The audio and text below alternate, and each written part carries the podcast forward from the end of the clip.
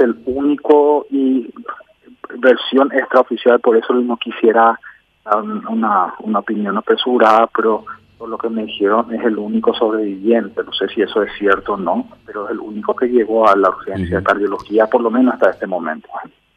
¿Está quemaduras en el, en el cuerpo, doctor? ¿Qué información tiene? quemadura, eh, la, múltiple traumatismo. Y también una versión extraoficial, y es que él fue despedido, salió despedido eh, una ventanilla del avión, no, no, no estoy consiguiendo imaginar cómo, ¿verdad? Y que eh, eso permitió que él salga con vida por lo menos del ah. accidente y que el resto de las personas estaban calcinadas, ¿verdad? Ahora te digo, no, no, no es oficial, es todo lo que te estoy contando. Sí, el, el hecho que, que no se tenga la identidad, eh, pero se presume que es militar, eh, eh, tiene, digamos, se le identificó como militar a pesar de que no se no tiene el, no, se, tiene el nombre de doctor.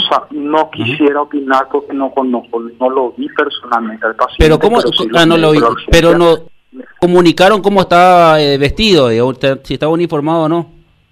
No sabría decirte, ese dato no pregunté, no sabría decirte. Bueno, eh, lo claro y concreto es que la persona fue derivada. Ahora, doctor, si me puedes volver a repetir. Al Centro de Emergencias Médicas, así mismo que es el hospital especializado en trauma. ¿Y, no tenés información de quién le, acercó ahí, cómo fue el, procedimiento?